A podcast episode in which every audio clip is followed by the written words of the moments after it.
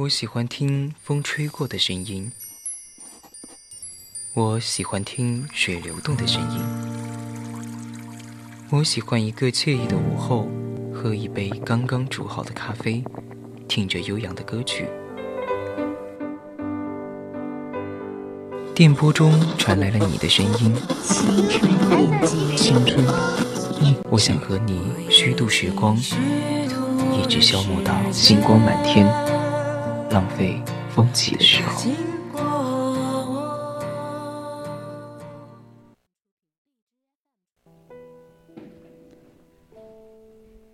青春调频与您共享，亲爱的听众朋友们，大家晚上好。您现在正在收听的是 VOC 广播电台，每天晚上十点到十一点半为您直播的晚间节目《青春印记》，我是今天的主播阿央。那首先很高兴大家来到今晚阿央的《青春印记》，请多多关照。那么在我们的节目开始之前呢，还是和大家介绍一下我们的互动方式。大家可以点击蜻蜓荔枝链接关注我们的节目，微博 @VOC 广播电台或者微信搜索“青春调频”关注我们的公众号。四川的听众朋友们还可以打开收音机调频 FM 一零零收听 VOC 广播电台。如果对我们的节目感兴趣，想要和主播进行互动的话，还可以加入我们的 QQ 听友四群二七五幺三幺二九八，与主播进行互动。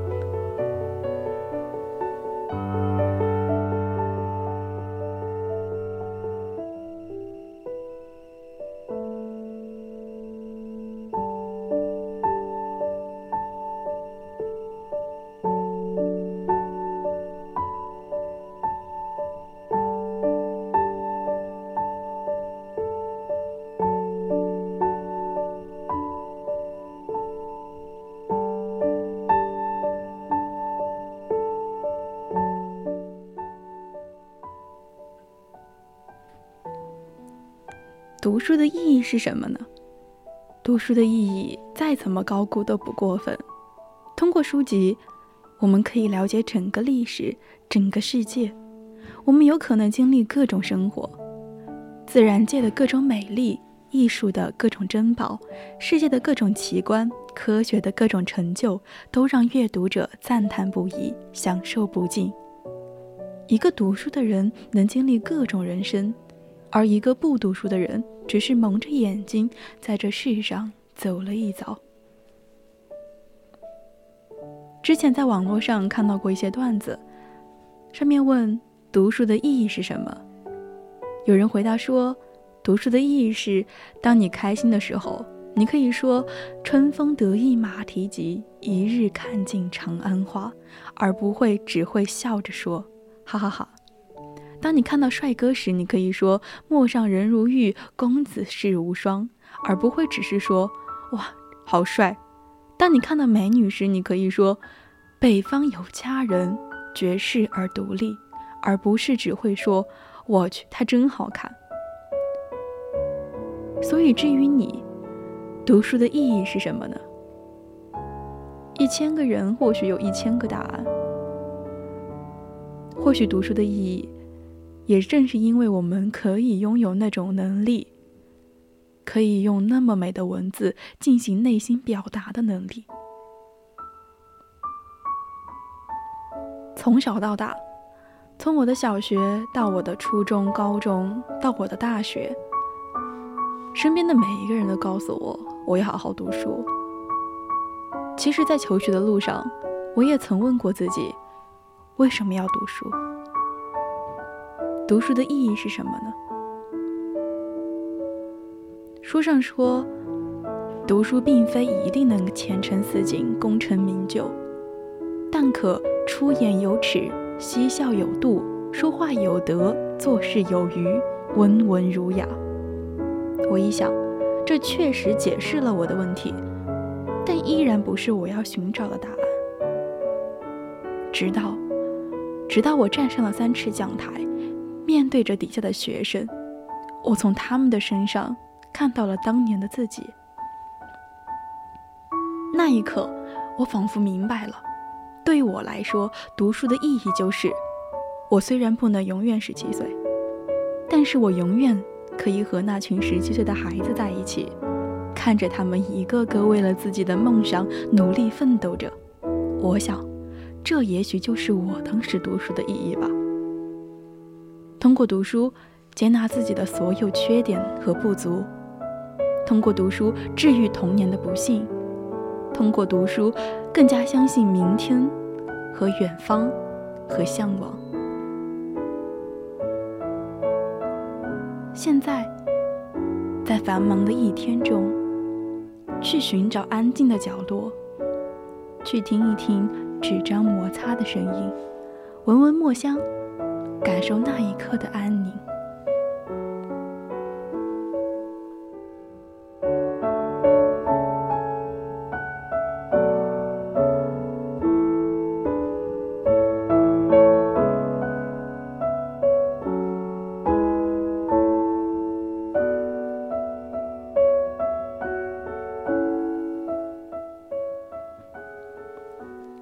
杨绛先生说。年轻的时候以为不读书不足以了解人生，直到后来才发现，如果不了解人生，是读不懂书的。读书的意义，大概就是用生活所感去读书，用读书所得去生活吧。正如总董卿在节目中曾经提到过的那样，他一直保持着每天睡觉之前都阅读一个小时的习惯。他始终相信，那些读过的所有的书都不会白读，总会在未来的某一个场合，帮助我们表现得更出色。我也正是坚信着，读书是可以给人以力量，可以给人以快乐的。相比于电子产品和高科技带给人的短暂刺激，阅读赋予我们的是舒适感，是更温柔，是更持续的。一本好书，甚至可以影响一个人的一生，贯穿我们的生命。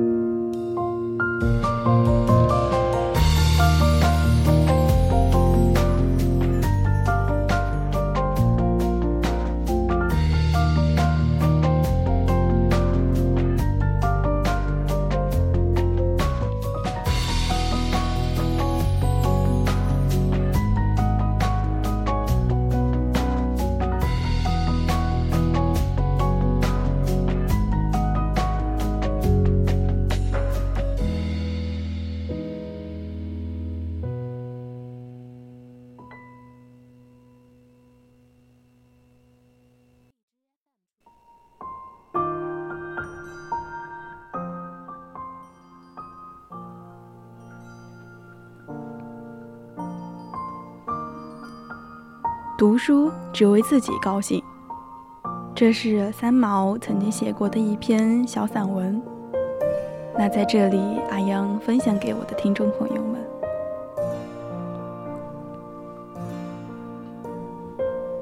我喜欢将读书当做永远的追求，甘心情愿将余生的岁月交给书本。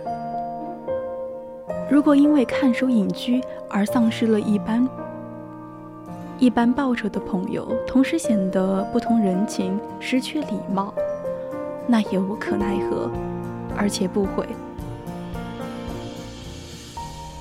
愿意因此失去世间其他娱乐和他人眼中的繁华，只因能力有限，时间不能再给分分给别的经营，只因架上的书越来越多。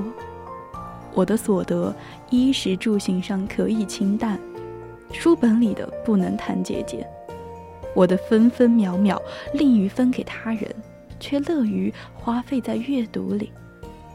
这是我的自私和浪费，而且没有解释，不但没有解释，甚至心安理得。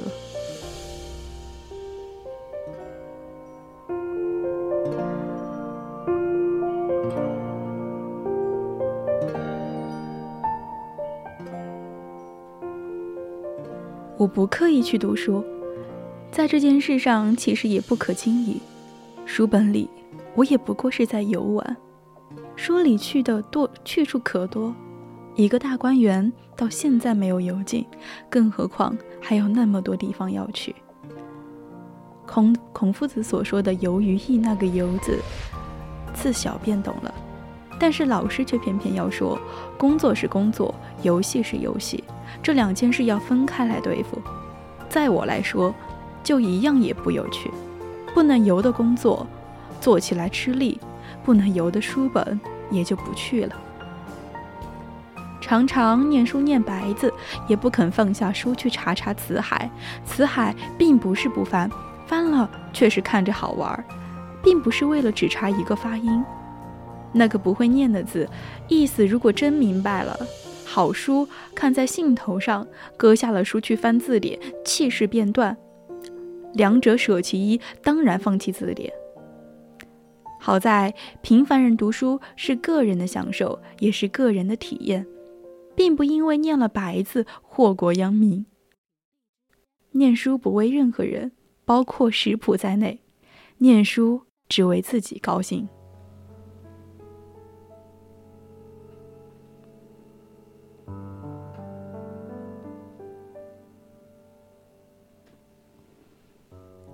可是我也不是刻意去念书的，刻意的东西，就连风景都得寻寻切切，寻找的东西往往一定找不到，却很累人。有时候深夜入书，蓦然回首，咦，那人不是正在灯火阑珊处吗？并没有找什么人或什么东西。怎么已然躲在人的背后，好叫人一场惊喜。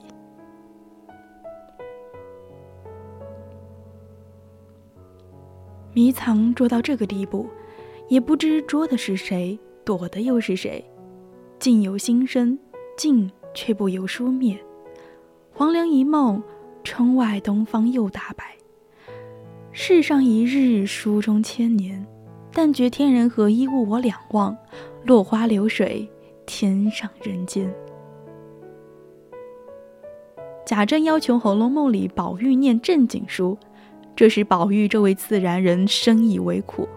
好在我的父亲不是贾政，自小以来书架上陈列的书籍，包括科学、神怪、社会、伦理、宗教、爱情、武侠、侦探、推理、散文、手工家、魔术画、天文地理、各种诗词古意。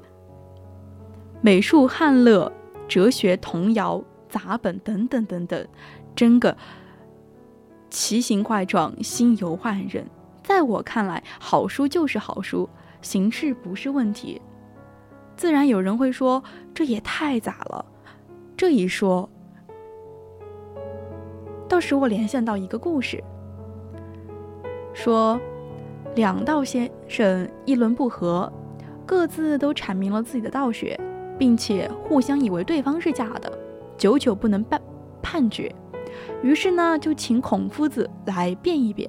孔夫子走下阶梯，恭恭敬敬地鞠了一躬，并且说：“武道甚大，何必相同？二位先生真正道学，求素庆养，岂有伪哉？”这两个人听啊，大喜而退。弟子就说。夫子，你为什么要阿谀奉承他们呢？甚至到了这样的地步，孔夫子就说：“这样的人哄他的去就够了，你惹他做什么？”所以，读尽天下才子书才是人生极大的赏心乐事。在我看来，才子的定义不能只框在纯文学这三个字里。图书馆当然是要去的。昂贵的书、绝版的书，往往也是踩开书架任人取阅，只是不能借出。去的图书馆是文化大学校内的，每当站在冷门书籍架前翻书、看书、观书，身边悄然又来一个素不相识的同好，彼此相视一笑，心照不宣，亦是生活中淡淡的惊喜。去馆内，非到不得已不先分资料卡。缓缓走过城墙也是的书架，但觉风过群山，花飞满天，内心安宁明净却又饱满。要的书不一定找得到。北宋仁宗仁宗时代，一本《玉历宝钞》就不知藏在哪一个架子上，叫人好找。找来找去，这一本不来，偏偏另一本又在桑榆之间又得一乐。馆里设了阅览室，放了桌子椅子，是请人正襟危坐的。想来读书人当有的姿势，该是规规矩矩的。这种样子看书，人和书就有了姿势上的规定。规定是我们一生都离不开的两个字，并不吓人。可惜，斜靠着看书，趴在地上看书，躺在床上看书，坐在树下看书，边吃东西边看书的乐趣，在图书馆内是不能达到了。我爱音乐，却不爱去听音音乐会，大概也是这个理由。图书馆其实已经够好了，不能再要求更多。这因为我自己的个性最生怕硬、严肃和日光灯。所以更喜欢在深夜里看书。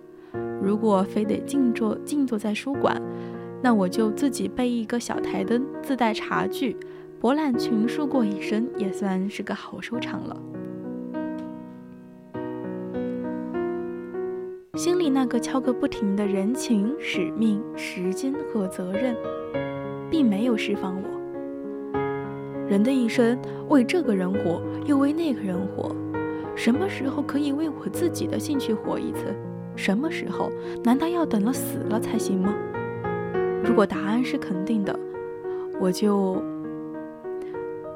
我不太向人借书回家，借的书是来宾，唯恐招待不周，看来看去就是一本纸，小心翼翼翻完它，仍是见山是山，见水是水，不能入画境，也不能，也不喜欢别人向我借书。每每得到好书，一次购十本，有求借者就赠给他一本，宾主欢喜。人说行万里路，读万卷书，偏要二分。其实行路时更可兼得读书。候机室里看一本阿加莎·克里斯蒂，时光飞逝。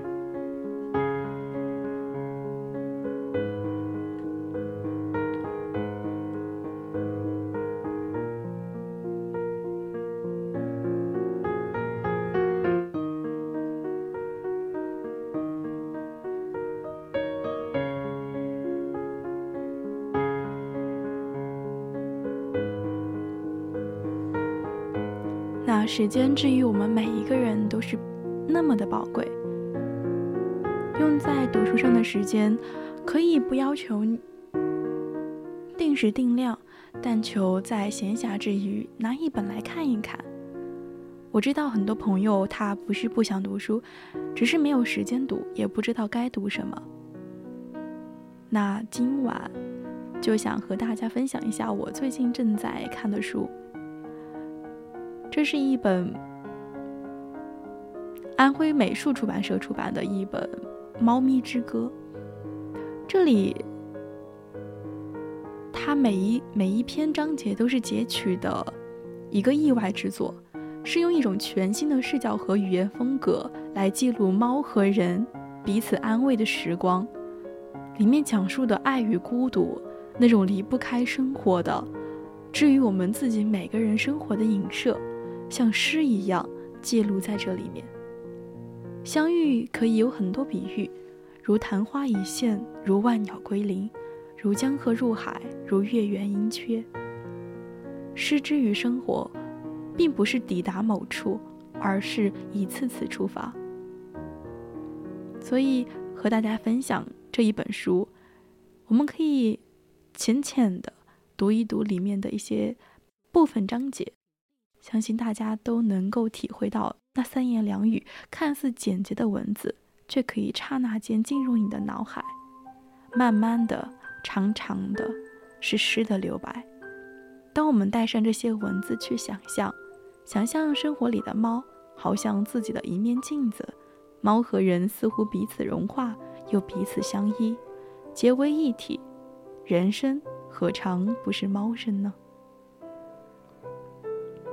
里面有一篇是“我想成为你毛茸茸的运气”，听名字就非常的可爱。你累了，你的心还没有。对这座对这座城市完全失望。我想成为你毛茸茸的运气，你相信我吗？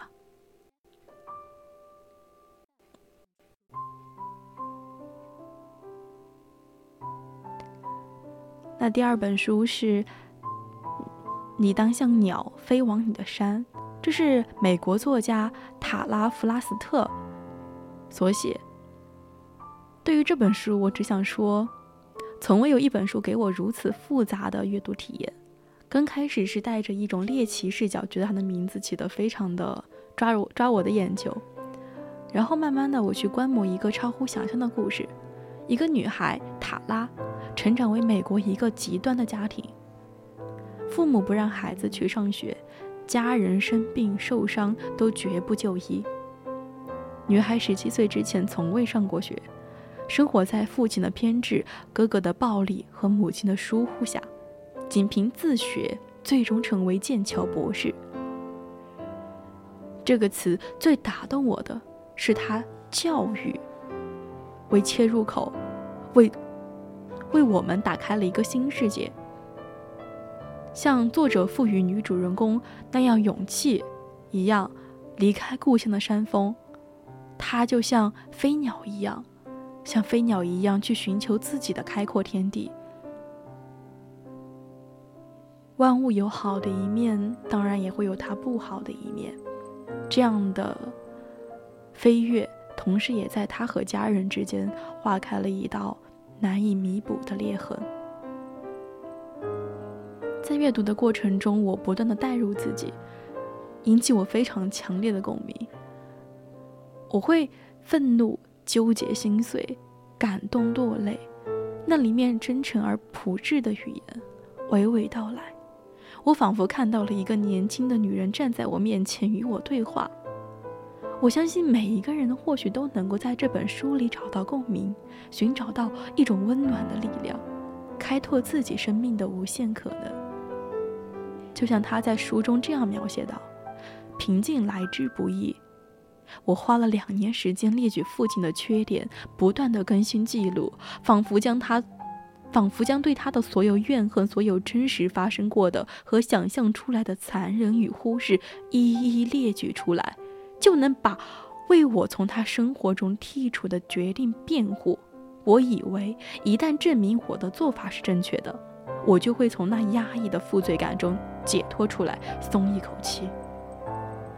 但是辩护并不能战胜负罪感，再多的针对他人的怒火。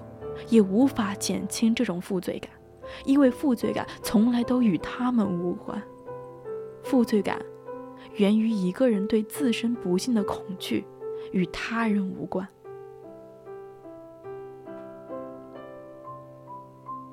当父亲还在我的生活中，极力想控制我的生活时，当他站在我面前高高在上、愤愤不平时，我忘记了。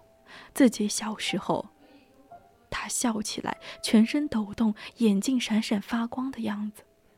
我们之间已经相隔千山万水时光一去不返。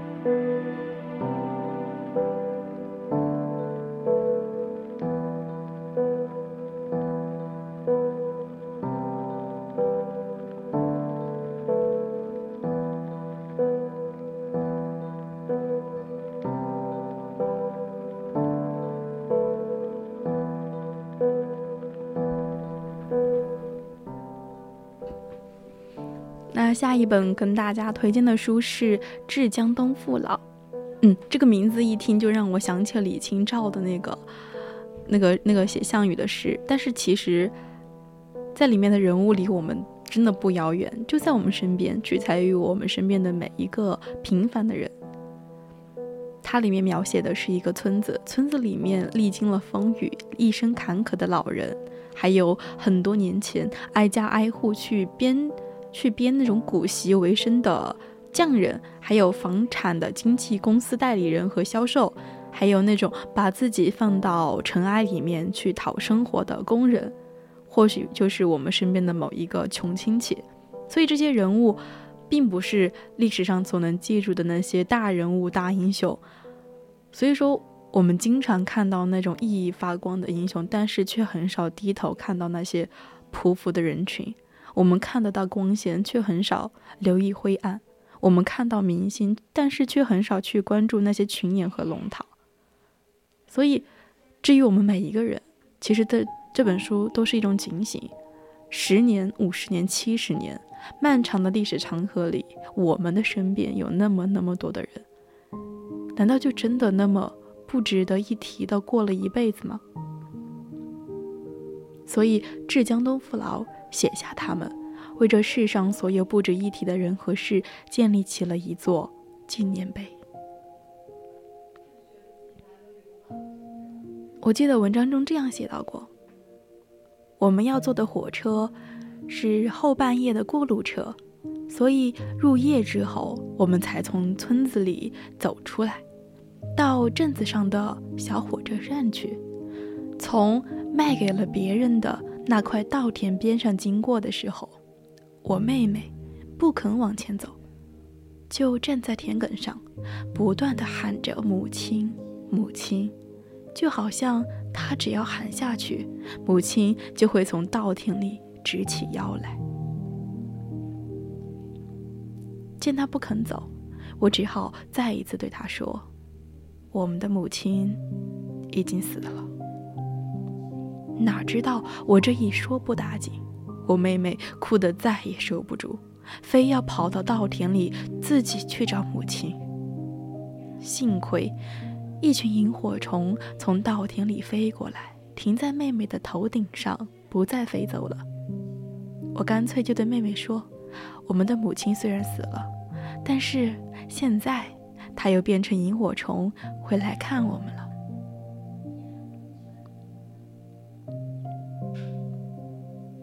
听我这么说，妹妹想了想，笑了起来。我看着她笑，我却哭了。只不过我之所以哭，是因为我喜欢看见妹妹的笑。她在笑，我就觉得很好。要去洛阳，我们得经过很多小县城。有个小县城，它的名字我这一辈子都不想再提。也正是从这里开始，我这一辈子活成了别的样子。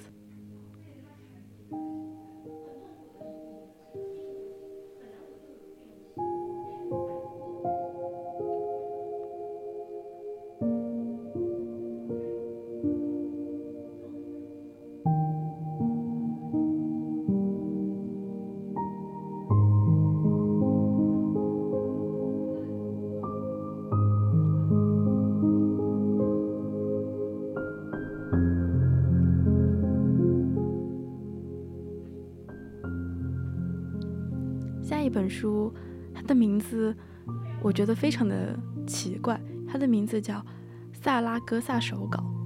嗯，这是一本外国书。嗯，基本上因为外国书和我们中文有一些文化的渊源的不同，所以读起来有的时候会比较吃力。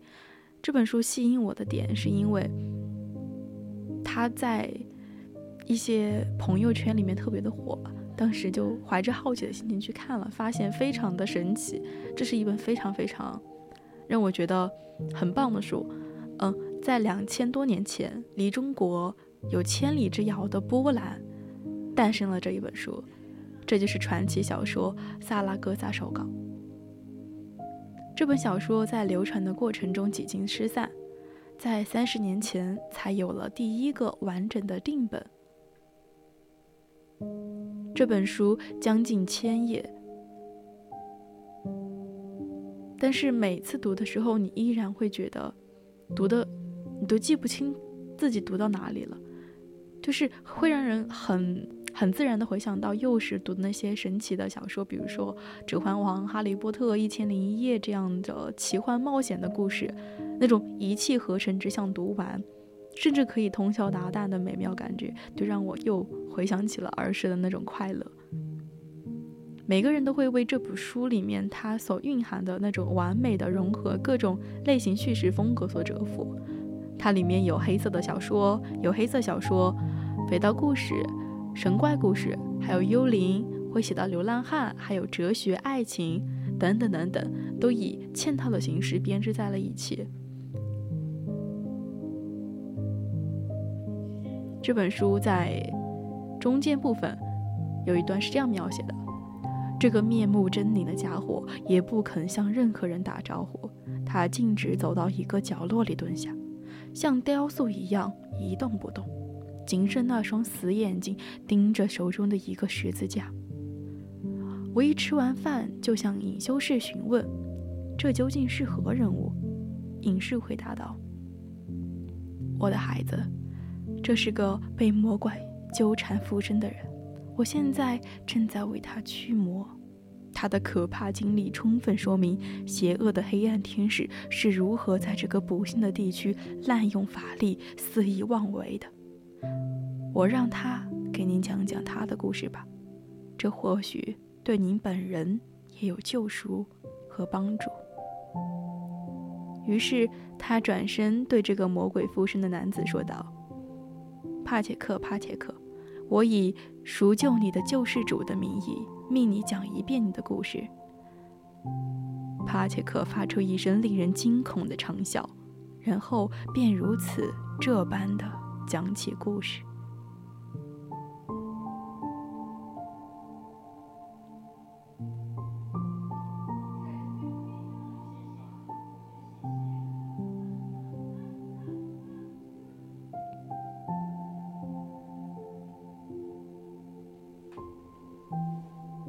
那在这个信息爆炸、充满焦虑的时代，你是不是在为无法变得理性客观而感到苦恼和困惑呢？那你一定要看一看《事实》这本书，书名就叫《事实》。这本书该教你如何用数据来思考，又如何避免情绪化决策。读完之后，我就觉得我被很多新闻打脸了，就是之前老是被热搜的一些。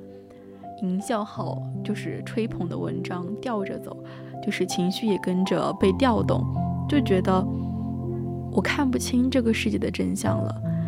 这么多日新月异的变化，这么多不知真假的新闻，感觉每一次站队都会被打脸。所以我也想冷静，但是每次看到那些挑动我言语的那些文章的时候，我就会忍不住去愤慨。但是我知道这是不对的。就是直到这本书，它，它让我去面对微博或者是朋友圈那些用词扎眼、很会调动人情绪的文章时，懂得更冷静的去分析，而不是说第一时间就着急的去下判断。本来事实上就是我们的生活，是由一个接一个的决定串联起来的，每一个决定都可能无法避免自身情绪的干扰和影响，所以说。读这本书，让你减少一些冲动、焦虑和偏见。书里影响我最大的一段话是这样的：有没有可能，总有一天，所有的人都能够建立起实事求是的世界观呢？我们总是很难想象巨大的改变，但这绝对是可能的。我也坚信它一定会实现。这基于两个简单的原因。第一，实事求是的世界观对我们的人生很有指导意义，就像准确的 GPS 一样。第二，或许是更重要的原因，实事求是的世界观可以使我们生活的更自在。相比过分夸张的世界观，它不会给我们制造太多的焦虑和绝望，只是因为过分夸大的世界观总是太过负面和可怕。当我们拥有实事求是的世界观时，我们就会认识到，这个世界并没有它看起来的那么的糟糕。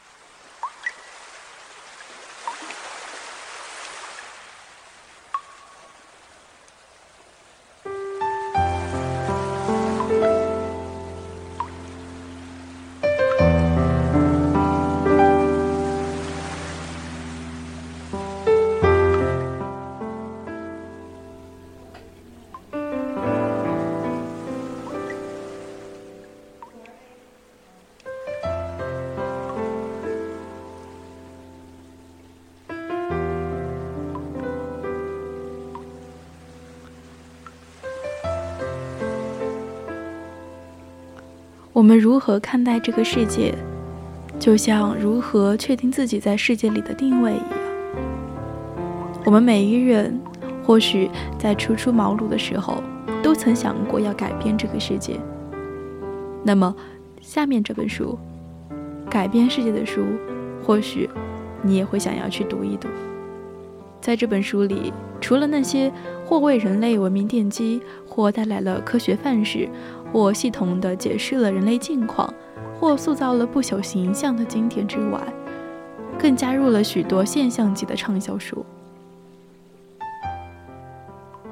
在兼顾历史性的同时，它也更加强调时代感，因而时间尺度要来得更大。始于公元前两千八百年的《易经》，终于二零一四年面世的。改变一切气候危机，资本主义与我们的终极命运。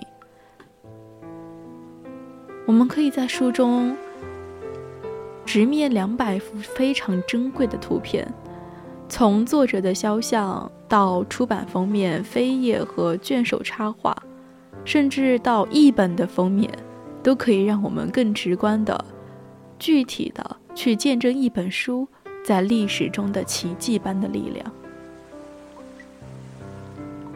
书中这样描写关于时间简史的这本书的介绍：上帝在创造宇宙之前都做过些什么？他问道。是奥古斯丁提出过这个问题，并且回答说，并没有这个之前，因为上帝发明了时间，并且只把它当做宇宙的一个属性。这个答复对于霍金来说太过含糊。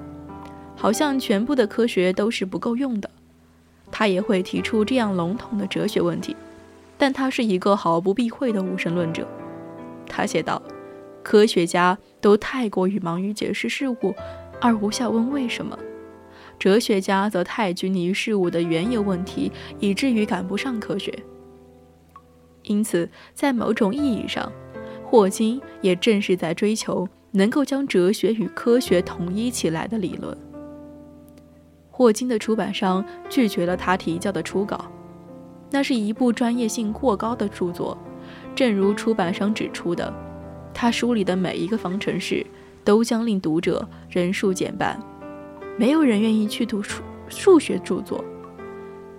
而在出版了的版本中，有用的图、有用的图解随处可见。不过霍金删掉了几乎全部的方程式，只保留了一个著名的爱因斯坦著名的方程式。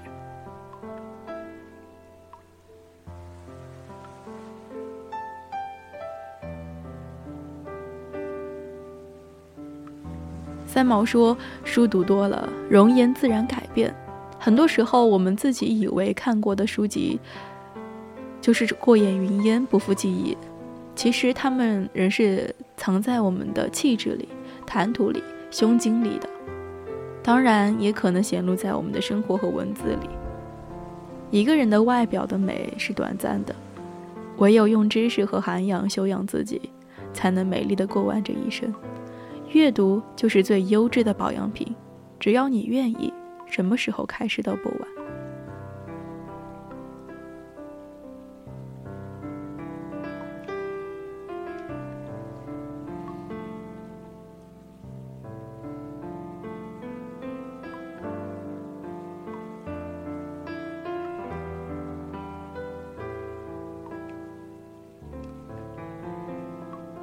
有人会说，读了那么多书，最终还不是要回到一座平凡的城，做一件也许平凡、也许不平凡的事，也许要组组建一个平凡或不平凡的家庭。那为何我们还要读那些书呢？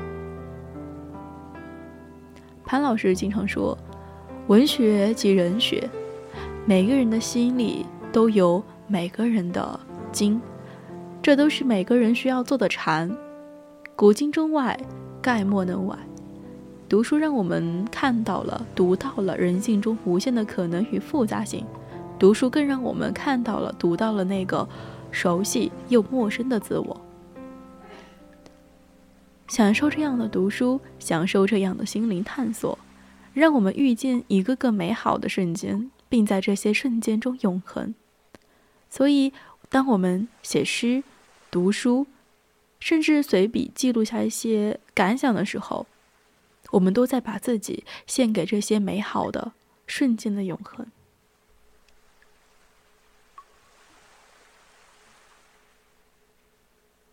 所以脚步丈量不到的地方，文字可以；眼睛到不了的地方，文字可以。很多东西眼睛看不到，读书可以；脚步不能丈量，读书可以；即使身体无法到达，读书也可以。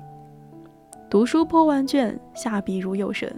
不是每一个人出生就是李白，完全凭着天才写诗写文。但我们都有机会成为杜甫，每日收获新的知识，不断磨练自己的文笔，那一定会有所作为。失去好奇心的那一瞬间，人就死了。如果有活到老学到老的想法，那人生就有无限的可能性。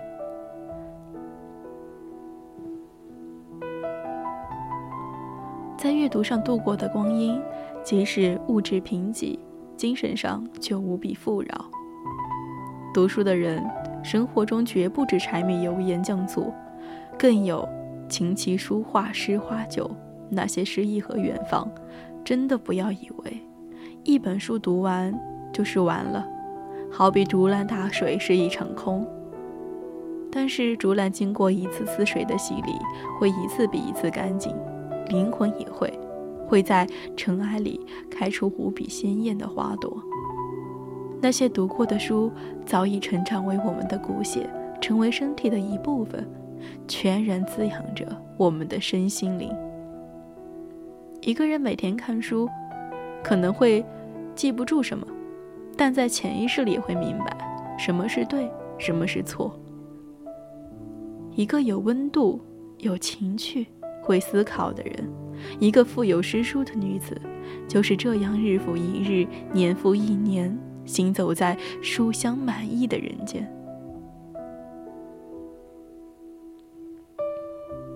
通过看书，走到天下的各个角落，结交不同的伟人名家。打开书，就是打开了一个崭新的世界。我们没有办法无限延长生命的长度，但却可以增加生命的宽度和厚度。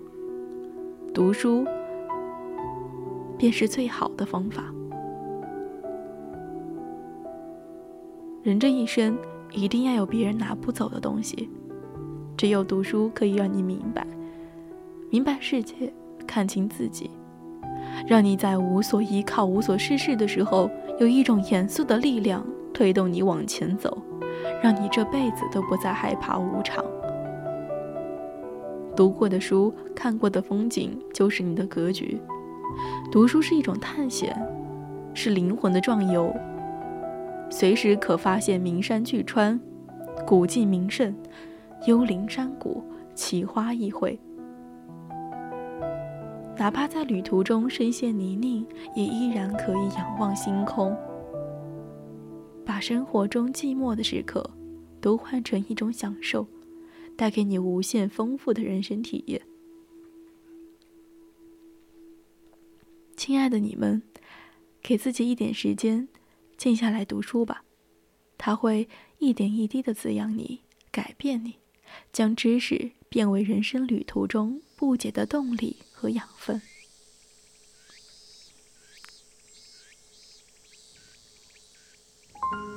正如我父亲对我说：“孩子，我要求你读书用功，不是因为我要你跟别人比成就，而是因为我希望你将来拥有更多选择的权利，选择更有意义、有时间的工作，而不是被迫谋生。”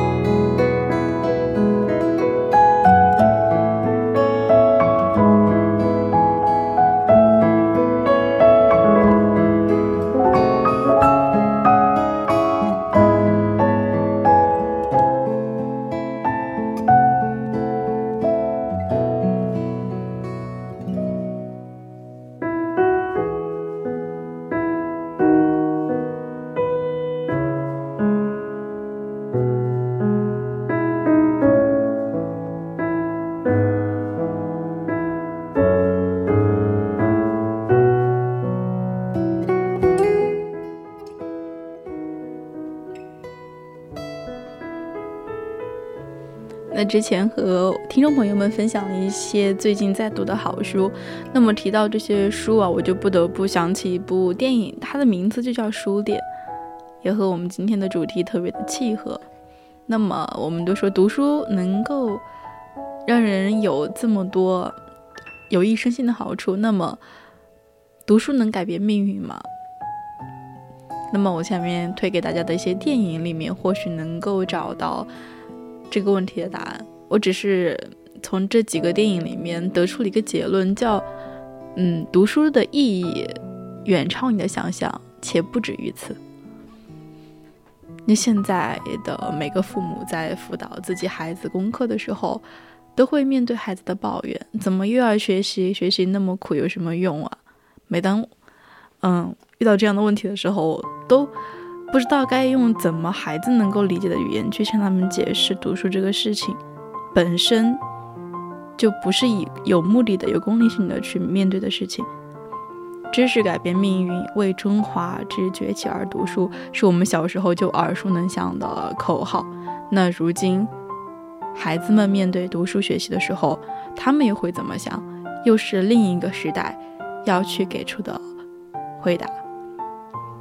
那么我们在面对孩子这些问题的时候，不妨一起来先看一看这几部电影，让孩子们在阅读电影的过程中，自己去领悟读书的意义。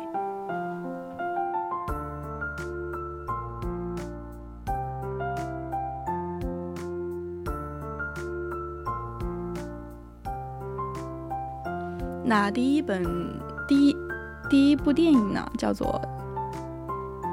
书店，啊，英文名叫 The Bookshop。那么，当我们读一个故事，我们身在其中，书的封面就像是房顶和四面墙壁，一个家。书店呢是改编自菲茨杰拉德的原著小说，故事呢发生在一九五九年的英格兰。弗罗伦斯在不久之前失去了她的丈夫。但是他并没有沉溺于悲痛，反而是来到了偏远的海滨小镇哈堡，在这里，他倾尽所有开了一家小小的书店，只为重新找到生活之光。这是当地的唯一的一家书店，在此之前，小镇上的所有人都从来没有接触过文学。这是一本好书，他们可能不会理解这本书，不过这样更好，理解会让思想变得懒散。佛罗伦斯的书店给小镇居民们的世界打开了新的大门，整个小镇都因为他的书店的出现而发生了变化。书店的存在更让佛罗伦斯结识了和自己趣味相投的同道中人艾姆斯。与此同时，佛罗伦斯的出挑也招致了一些别有用心的异样者的眼光。我们常问读书和不读书的人生到底差在哪里？我想这部电影给出的最好回答就是。阅读就像黑暗里的一束光，时光碎片里的极光片语，给了我们不断反抗、实现理想的勇气，陪伴我们走过那些漫长孤独的岁月，也在每个孩子的心里埋下智慧的种子。物质文明极度丰富的今天，希望每个哈勒伯小镇都有属于自己的老屋书店。正如电影最后所说：“只要有书店，人就不会孤独。” Thank you.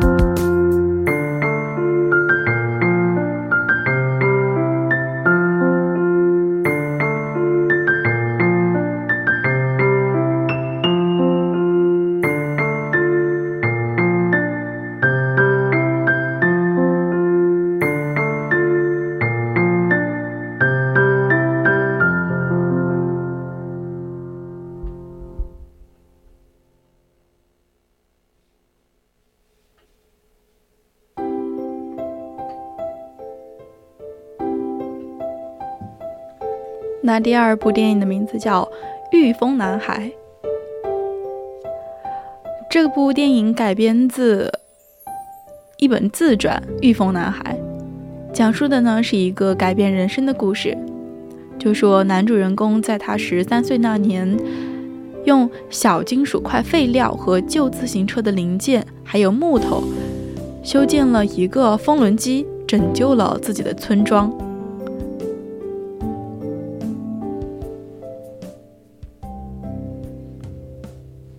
所以坎巴宽他因家里没有钱交八十美元一学期的学费，就被学校开除。但是热爱学习的他，就溜到了学校的图书馆，找到了一种拯救饥荒村庄的办法。他用父亲的自行车的主架，打造了一个简陋但是可行的风车，为西部地区提供了急需的电力，不受不受政府断电的干扰。那这个发明也让威廉·坎巴宽得到了马拉维亚的一个教授的资助，并且获得了这个学校的奖学金，并与非洲大陆其他的发明者进行深入交流。而威廉之所以能够成功，正是因为他永不放弃。他用事实告诉了所有人：知识改变命运，心中有梦才能飞得更远。威廉用自己的努力告诉我们。梦想是可以被实现的，而在得到结果之前，你需要坚持不懈，并且相信自己。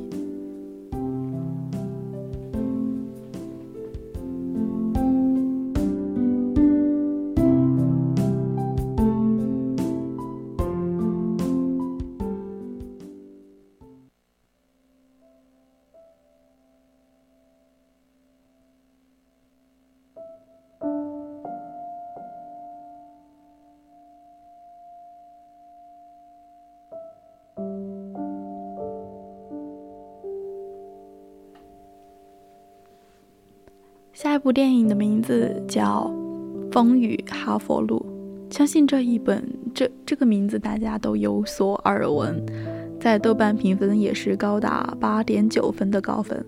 那里面有一句经典的台词：“如果我不顾一切发挥每一点潜能去做，会怎么样呢？我必须做到，我别无选择。这是一种渴望。”不是不可能。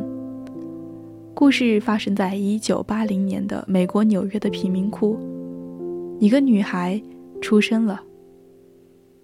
她后来被誉为美国的奇迹女孩，她叫丽兹。《风雨哈佛路》就是根据这个最贫困的哈佛女孩从不退缩的奋斗史而改编的电影，并且该片也获得了第五十五届艾美奖三项提名。丽兹出生在美国的贫民贫民窟，从小就承受着家庭的千疮百孔，父母酗酒吸毒，并且母亲还患上了精神分裂症。贫穷的丽兹需要出去乞讨，流浪在世界的每一个角落，生活的苦难似乎无穷无尽。他对自己说：“好吧，我要尽我所能的工作，看会发生什么。”他从来都不屈服于命运。随着年龄的增长，丽兹明白，只有读书才能改变命运。他从老师那里争取到一张卷子，也争取到了读书的机会，开始了自己漫漫的哈佛求学路。贫困没有止住丽兹前进的决心，在他的人生里面，从不退缩的奋斗才是永恒主题。所以。再有孩子向你抱怨学习有什么用的时候，不妨和他一起来看一看这部《哈风雨哈佛路》，告诉孩子，学习确实是可以改变人的一生。下一个非凡的故事，名字叫《超级三十》，这是基于印度天才数学家的一个非凡的真实经历故事。说出生于印度比哈尔邦的一个非常贫穷的家庭，男主人公每年都要将三十名高度贫困但学术上表现优异的学生引入他的超级三十课程，并在一个高校设计的课程里免费的教导学生，帮助他们通过印度最严格的印度理工学院入学考试。这部电影捕捉了。阿南德生活的考验和磨难，以及他为其建立的超级三世学院所面临的挑战，这是一个鼓舞人心的故事，讲述了他的斗争和成就，以及一个人如何通过教育改变贫困学生的一生的故事。借用超级演说家刘媛媛的原话来说，就是：“亲爱的朋友，其实我们大部分人都不是出身豪门，都是要靠自己的。你要相信，命运给你一个比别人低的起点，是希望你用你的一生去奋斗出一个绝地反击的反击的故事。这故事不是一个水到渠成的童话，没有一点人间疾苦。这故事是有志者事竟成，破釜沉舟，百二秦关终属楚。这故事是苦心人天不负，卧薪尝胆，三千越甲可吞吴。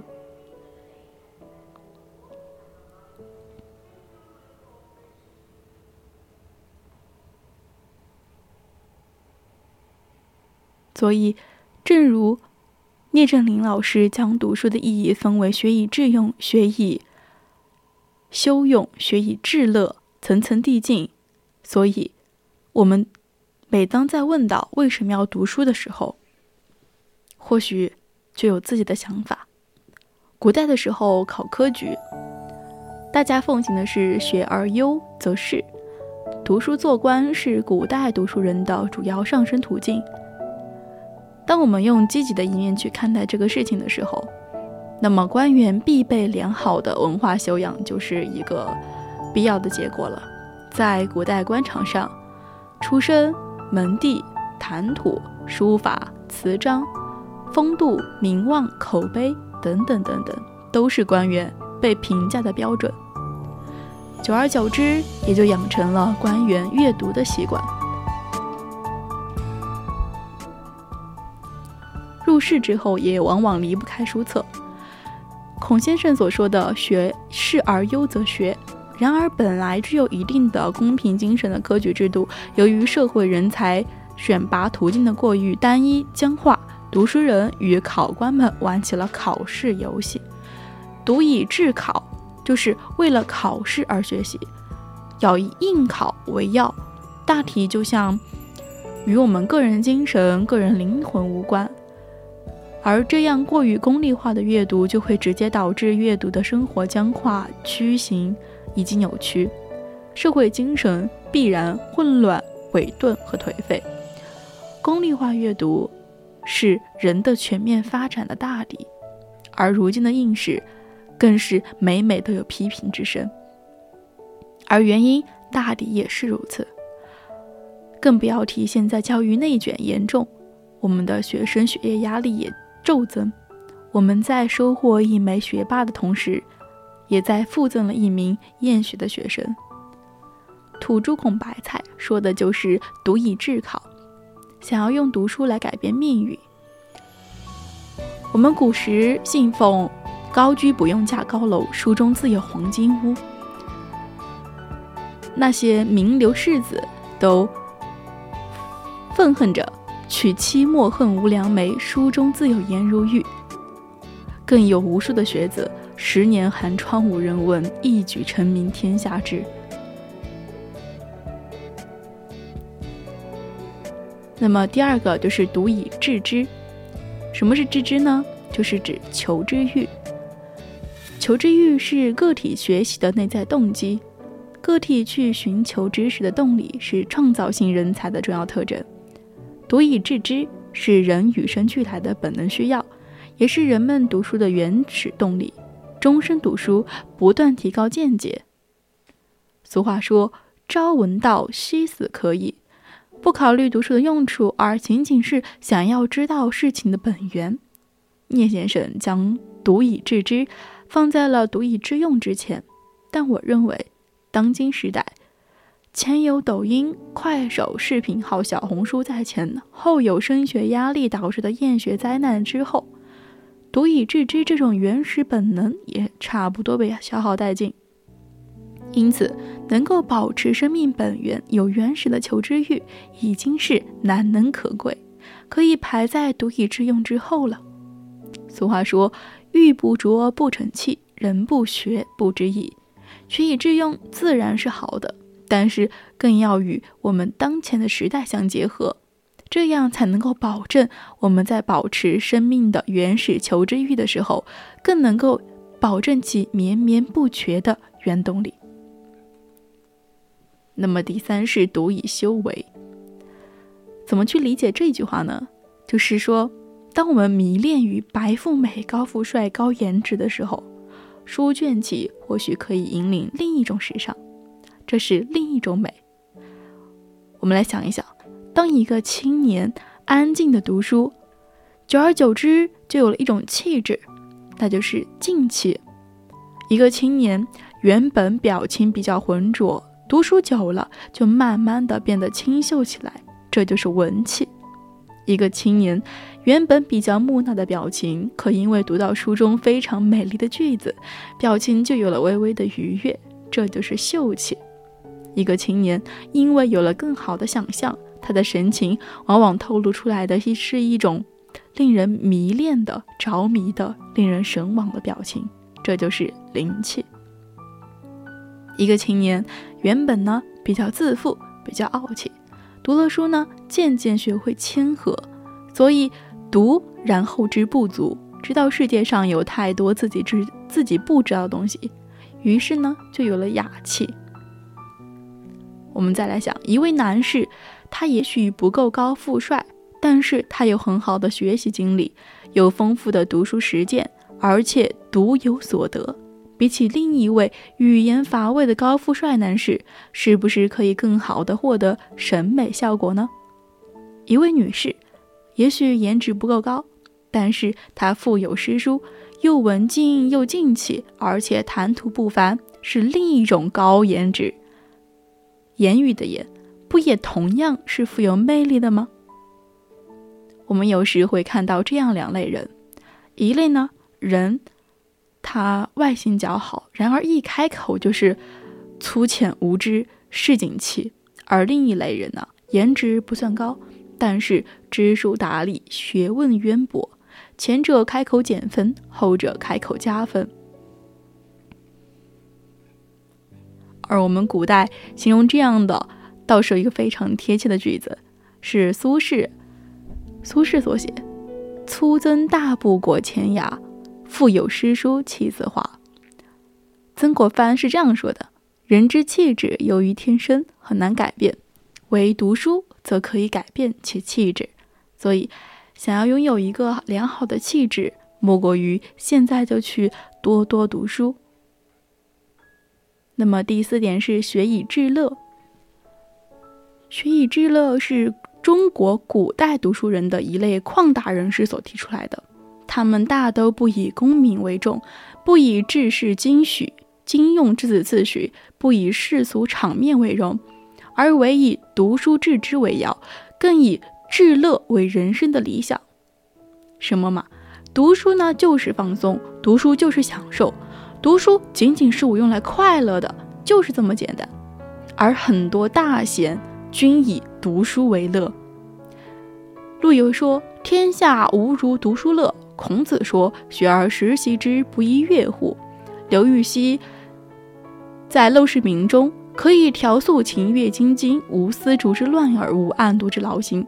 曾国藩说：“百战归来再读书。”陶渊明所说：“读好读书，不求甚解，没有会意，便欣然忘食。”所以这些美美的名家大度，我们再读一遍的时候，是不是有一种又有一种新的感味呢？所以说，我们在读书的时候，很大程度上都失去了读书的欣喜。读一段话，跟读一一篇文章，跟读一本书，都是不一样的感受。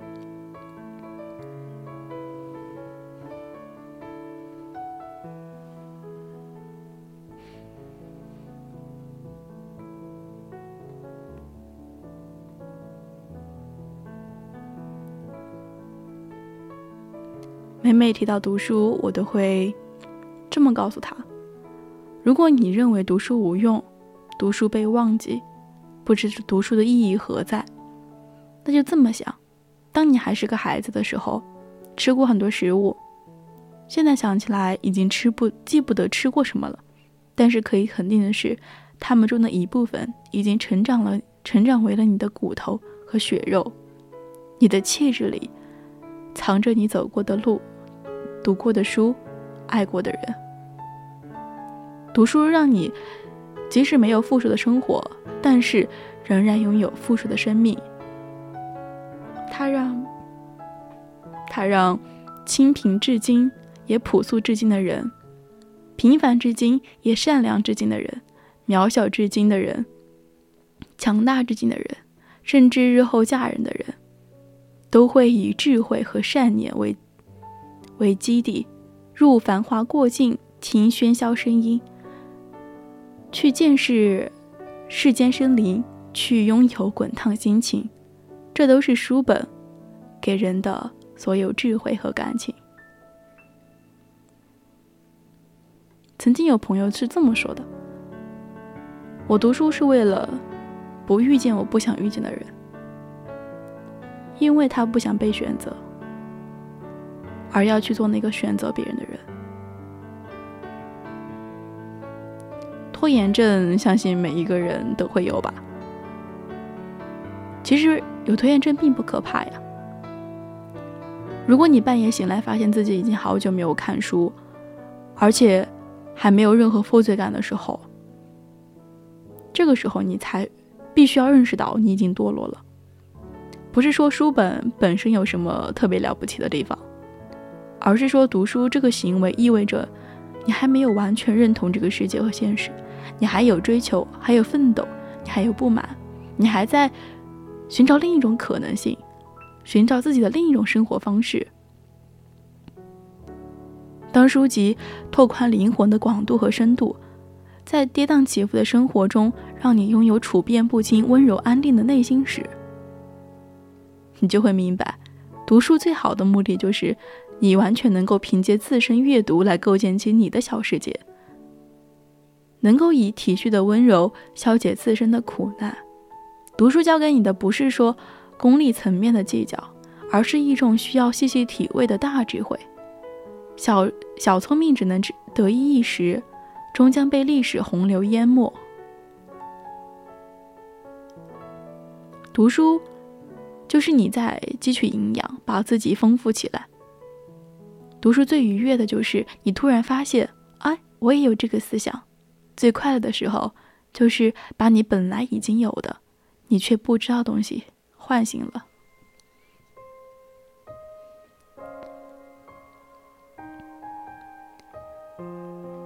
董卿说：“读书的用不在眼前，不在当下，而是像雨淋干滋雨露之后，万物呈现出的那种清新、新鲜、水灵时的生机蓬勃，是看不见和摸不着的。”它是一种无形之用，是一种潜移默化，能融进你血液、精神、行动之中，悄悄地对你的生活环境发生作用，并且会在不知不觉中改变你的人生轨迹。读书就好像你这一辈子去做过的一件只为自己做的事。书是一方。草地是一片森林，是一条小溪。疲惫的心灵可以在这里栖息换洗，看小草蓬勃，听小鸟钟鸣，赶水花时间。时间比水流逝的还要快很多，所以想做的事就去努力做吧。人这一辈子，确实说长不长，说短不短的，但是我们得自己对得起自己吧。那感谢你的收听，我是阿央，大家晚安。